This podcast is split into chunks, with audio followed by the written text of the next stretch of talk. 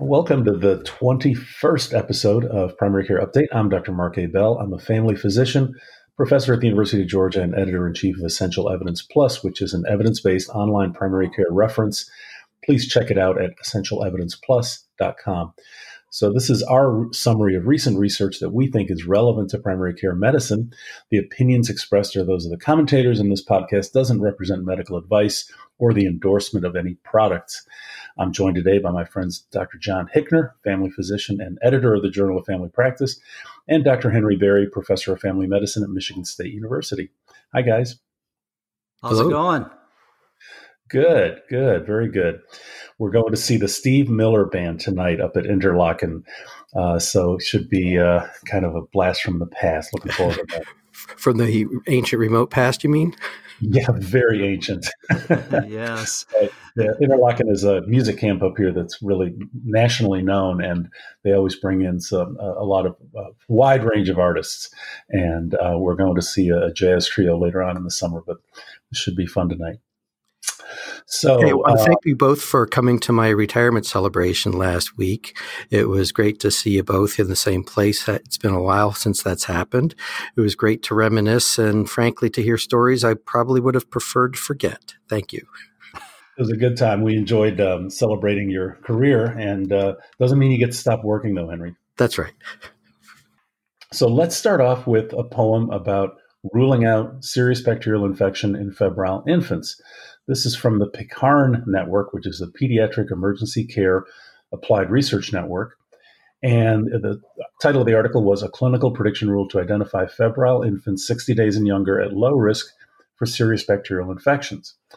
So, this was a laboratory based prediction model, and they wanted to see if they could rule out serious bacterial infection. Uh, it was set in the ED, uh, and the, the idea behind it is that there have been a lot of previous efforts. There's the Rochester uh, criteria, various clinical rules that have had mixed success based primarily on signs and symptoms and limited laboratory evaluation. This was an attempt to make one that's purely laboratory based and therefore perhaps more uh, objective uh, clinical prediction rule. And the idea was to be able to rule out with a few simple tests kids that uh, don't have or are very unlikely to have SBI and um, avoid this kind of an extensive and, and, potentially invasive workup. So they found a convenient sample of febrile infants, rectal temp at least 38C, 60 days and younger, who came to the ED. They excluded anyone who looked critically ill and would therefore get a full workup anyway, any infant that was prematurely born, and those with chronic conditions. They all had blood and urine cultures, and the LP was done at the discretion of the treating physician. Of 3,200 eligible infants, 1,800 had a procalcitonin sample drawn, and that was one of the tests that they used. the main outcome was the presence of a serious bacterial infection defined as meningitis, bacteremia, or UTI, and that occurred in about 9% of these infants. They developed their lab model on a portion of the data, and then they tested it on the remainder of the data. The rule said SBI was ruled out if the urinalysis was negative, the absolute neutrophil count was less than 4,090, and the procalcitonin was less than 1.7 nanograms per milliliter. This combination was 98% sensitive and 60% specific. And if you remember, a highly sensitive test, when it's negative, rules out SNOUT. So the negative likelihood ratio was 0.04, which is very low. That's good given a 9% rate of SBI overall, if all three of these tests were negative, the likelihood was only 0.4% for serious bacterial infection. Now, they also asked the clinicians what they thought the likelihood was of SBI, and the clinicians did not do very well. In fact, they were not much better than tossing a coin. So, this has potential value in um, improving our ability to identify these kids who are at very low risk, perhaps don't need, at least right away, uh, this kind of uh, invasive workup. So, bottom line, in febrile infants up to 60 days old, combination of normal UA, ANC less than 4,090, and procalcitonin less than 1.7 largely rules out SBI. John, any comments? Yes, this is quite an impressive clinical decision rule. That looks like a negative likelihood ratio that would mean only about one of 250 of these infants did have a serious bacterial infection and might have been missed, but they can be followed up clinically. Uh, also, it's well done because they used a split sample. So they developed the algorithm with one set of children and then they um, uh, uh, justified or proved the sample, I'm sorry, proved the, the clinical decision rule on the other samples. So this, this is well done. I think of all the clinical decision rules that we've seen for febrile infants, this to me looks like it performs the best. Henry. So if we go back to our initial training in medical school or nursing school, infants are challenging, especially those that are less than six months of age, because they often do not manifest the kinds of clinical signs that we would look for in a, a, a, child, a child with an infection. And this looked at those that were two months of age and, and younger, which are even more challenging. And so the physician gestalt here wasn't just that they weren't very good, they were actually horrendous. I did the original poem on this. And when the clinicians thought that there was less than a 1% likelihood that this child had a serious bacterial infection, they would have missed 20% of those children with a serious bacterial infection. We could get really nerdy and calculate likelihood ratios and things of that nature. But this just, this study just reinforces the notion that when you're dealing with a febrile infant that we really can't trust our observational scales like we would for older infants. Yeah, that's a really good point. I, I will argue that that's very true of these young infants where, you know, like you said, signs and symptoms are just not very reliable. But uh, we actually looked at this clinical gestalt, this overall clinical impression in diagnosis of pneumonia in adults and sore throat in adults and children and sinusitis. And it was actually about as good as clinical prediction rules for an experienced clinician. So, you know, for this in the setting of an adult or uh, for those conditions, I think the clinical prediction rule can be a backup to the decision making. Here, with these young infants, where the physical exam may not be as helpful, it really takes uh, more of a, a, central role in, in the evaluation. So, hopefully, that'll be helpful to folks, and um, particularly if you're working in the ED or you know, are called into the ED to evaluate one of these kids, um, or if you're on a hospital, uh, you know, guidelines group and looking at protocols, this might be worth implementing. So, Henry, I think you have the quiz for us. Yes. So, this quiz is inspired by the recent bike fundraising event that I rode in this past weekend. I'll say a little bit more about that later. Um, the question is, which of the following statements about malignant melanoma are true? One, melanoma only accounts for 1% of skin cancers. Two, the lifetime risk for developing melanoma is less than 1%. Three, ocular melanoma is the most common eye cancer in adults. Four, ocular melanoma metastasizes hematogenously. And five, the U.S. Preventive Services Task Force recommends screening for skin cancer. Stay tuned. Well, I was on the USPSTF, and I'm not sure I can answer. I think I can answer the fifth one, but uh, the others are um, uh, we'll have to wait and see. This is a uh, tough one. Yeah, yeah, especially when you get the multiple true false. That's those I hated those in exams. Let's move on. And uh, John, you have a, a poem about exercise and falls and injuries in the elderly.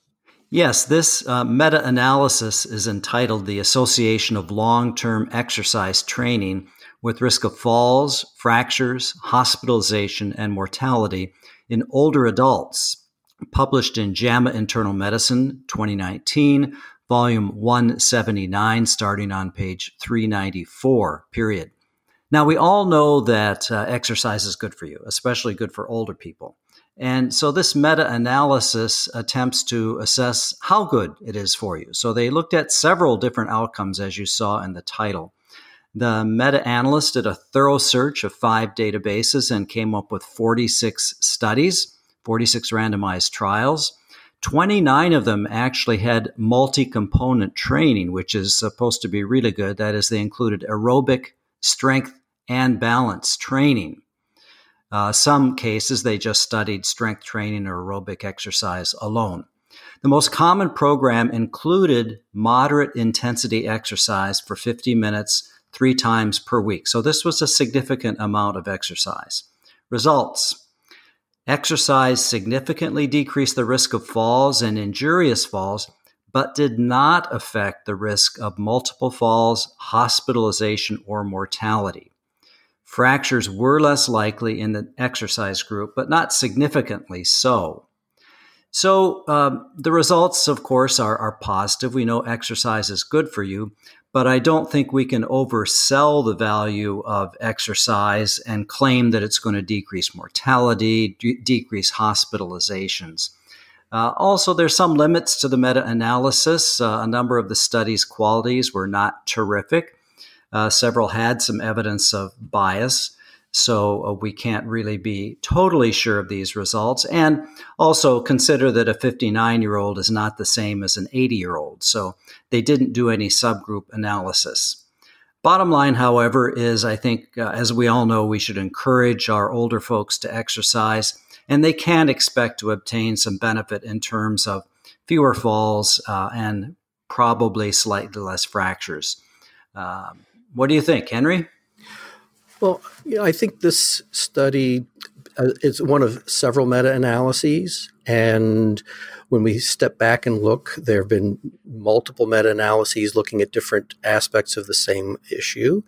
Many randomized trials, non randomized trials, quasi experimental studies, observational studies, all of which tell us that, you know what? Falls in the elderly is a really big deal. It's really important, not only as a marker of frailty, but in terms of uh, predicting serious adverse events over the course of the subsequent year. We know that a woman who sustains a, a hip fracture, the likelihood of her surviving the year is pretty small. The likelihood of her actually being able to go home within six months is only about 50%. So this is really a big, big deal.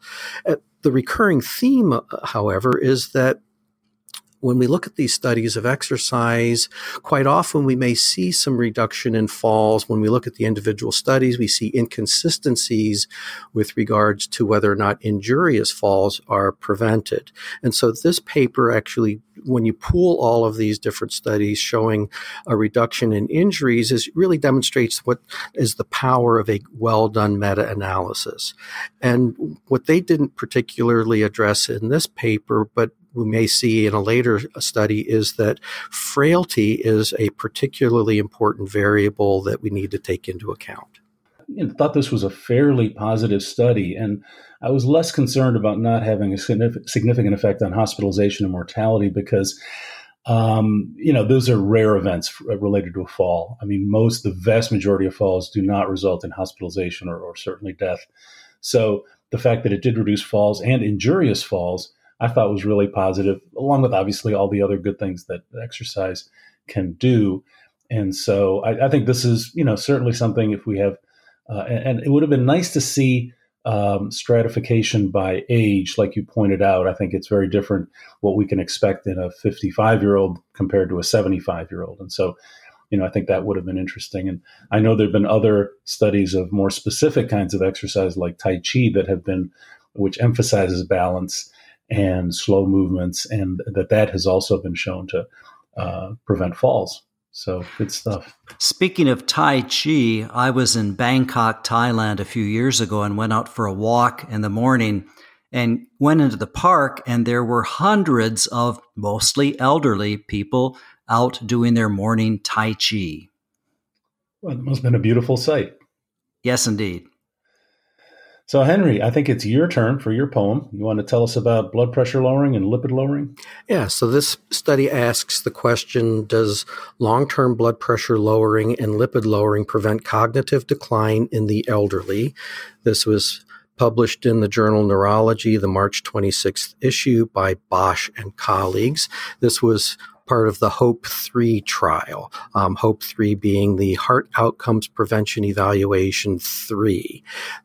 Uh, this is a long term follow up from a subgroup. So, HOPE 3 included men who are at least 55 years of age and women who are at least 65 years of age who had at least one additional cardiovascular risk factors.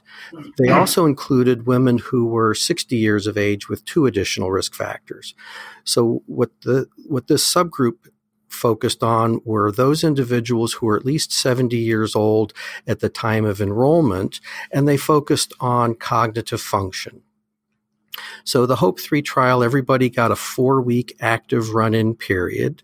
So, you know, I hate active run in periods because they stack the deck in favor of the intervention. People drop out because of intolerance, because there's some um, potential improvements in symptoms and the like. And so we already um, stack the deck in favor of the intervention. Keep that in mind everybody got either candesartan hydrochlorothiazide plus placebo, rosuvastatin plus placebo, both active drugs, or double placebo. Every six months, they evaluated the patients using a variety of tools, including three different standardized tools of cognitive function. They also evaluated each patient's functional status at baseline and at the end of the trial. So after a median of about almost six years, they only had follow up on about 69% of the enrolled patients, 9% of whom had died. Danger, Will Robinson, when you have a high dropout rate, when you've got more than 20% people drop out, that also tends to make interventions look better. So again, we have to keep that in mind as we look at the data.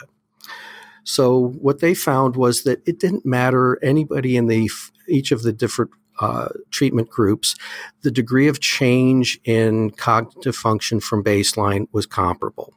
No differences in terms of function or anything along those lines. Now, it turns out that if you took the candesartan hydrochlorothiazide, it did lower your blood pressure. And if you took the rosuvastatin, it also lowered your LDL cholesterol. So if you think about the, this randomized trial that has design elements that really tip the scales in favor of making the intervention look better, it didn't. And so that really strengthens the results that this is a negative trial. So the fact that we were able to lower blood pressure, lower cholesterol, not having any imp- improvement in cognitive function, one, it flies in the face of some of the early case control studies that suggested that maybe these medications were contributory towards dementia. But it also, more importantly, challenges some of the uh, observational studies that cardiovascular cardiovascular risk factor modification will actually prevent dementia. Stay tuned. This is really just one study. Dementia is difficult to prevent. Uh, a lot of things have been tried. Not much has really been shown to be of value. Certainly, dementia can be secondary and due to other causes, so a thorough, evaluation is important. Uh, interesting that in JAMA, there was an editorial not long ago about somewhat predatory dementia clinics that prey on families' concerns and have these multiple, multiple treatment components, not most of which have no evidence of any effectiveness. And the editorialist was reminding us that we need to be wary of some of these non evidence based dementia clinics. And I suspect some of you listeners have had patients and patients' families go to these clinics. So be, be wary of that. Uh, those clinics really don't have good randomized trial evidence. Uh, so you need to be careful to send your patients to scrupulous neurologists and dementia clinics. Yeah, this, uh, I, I, guess one limitation to this study, I mean, Henry, you're exactly right. They, you know, it was intentionally or not, you know, the, the scales were tipped in favor of finding, um, in, favor of the intervention. Um, but surprisingly small differences in blood pressure, only six millimeters uh, for the intervention group. Uh, for LDL cholesterol, I think it was 25 milligrams, which seems pretty small given the intervention. So they were fairly small effect sizes that were seen in terms of the you know the physiologic measures at least. And so I, I guess if there was going to be an effect, um, it seems like that would probably be insufficient to do it. But uh, certainly, it doesn't mean we don't treat, you know, uh, elevated lipids, in, particularly as a secondary prevention or, or, hypertension. But to do so to prevent dementia doesn't appear to be effective. Is that a fair assessment, Henry? Yep. Okay. Well, let's move on. I'm anxious to find out the results of the quiz. So Henry's going to go uh, take over and uh, finish up for us. All right. Which of the following statements about malignant melanoma are true? One, melanoma only accounts for 1% of skin cancers. Two, the lifetime risk for developing melanoma is less than 1%. Ocular melanoma is the most common eye cancer in adults. Four, ocular melanoma metastasizes hematogenously. Five, the U.S. Preventive Services Task Force recommends screening for skin cancer. So this past weekend, Terry and I rode with over 2,000 of our closest friends in a fundraiser that supports skin cancer research here at MSU. We've raised over a million dollars, all of which goes directly to MSU researchers. We rode in honor of Terry's mother, Sally, who was diagnosed with vulvar melanoma and died shortly thereafter. Apparently, her melanoma had metastasized from an ocular melanoma. So, just to put things into context, the American Cancer Society rec- reports that only 1% of all skin cancers are melanoma, far and away mostly basal cell squamous cell skin cancers that are out there. They also estimate that in 2019, over 96,000 Americans will be diagnosed, about two thirds men, a third women, and about 7,000 will die in roughly similar proportions, men and women the lifetime risk of getting melanoma is about 2.5% in whites, about 0.1% in blacks, and about 0.6% intermediate for Hispanics. So it really depends on skin type more than anything. While early detection for all cancer is considered a foundation for preventing morbidity and mortality. That's the fundamental principle that we've been taught. Turns out that the data for skin cancer screening are generally lacking. Therefore, in 2016, the U.S. Preventive Services Task Force gave skin cancer screening an I rating, meaning there was inconclusive evidence it turns out that there is an ocular melanoma foundation. Who would have thought? They report that ocular melanoma arises from the uvea, and it's the most common eye cancer in adults retinoblastoma probably representing much more of all eye cancers, but that's predominantly just in children. Um, they also report that uh, patients who develop ocular melanoma um, about half will develop metastases within about 10 to 15 years, and that metastatic disease is universally fatal. Um, this 50% mortality rate is unchanged despite treatment advances that are out there in treating the primary eye tumor. Two weeks ago, I happened to meet the former dean of Oakland University's um, medical school, who founded the new medical school, who I learned was coincidentally an ophthalmologic pathologist who would have thought? His primary area of focus turns out to be ocular melanoma, and he studied under uh, Wallace Clark, for whom the Clark's uh, melanoma staging criteria are named. And he and Clark were able to demonstrate that melanomas arising from the uvea spread exclusively via the hematogenous route, which makes it really curious why metastatic melanoma is found in unusual locations such as the vulva.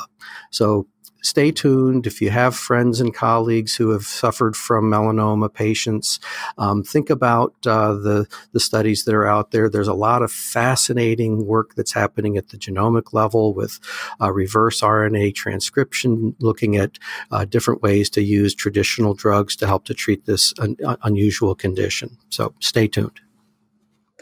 Thanks, Henry. Yeah, when when we were on the USPSTF and we were talking about skin cancer screening, certainly we uh, they did have a recommendation um, supporting the use of prevention, you know, uh, minimizing sun exposure, things like that.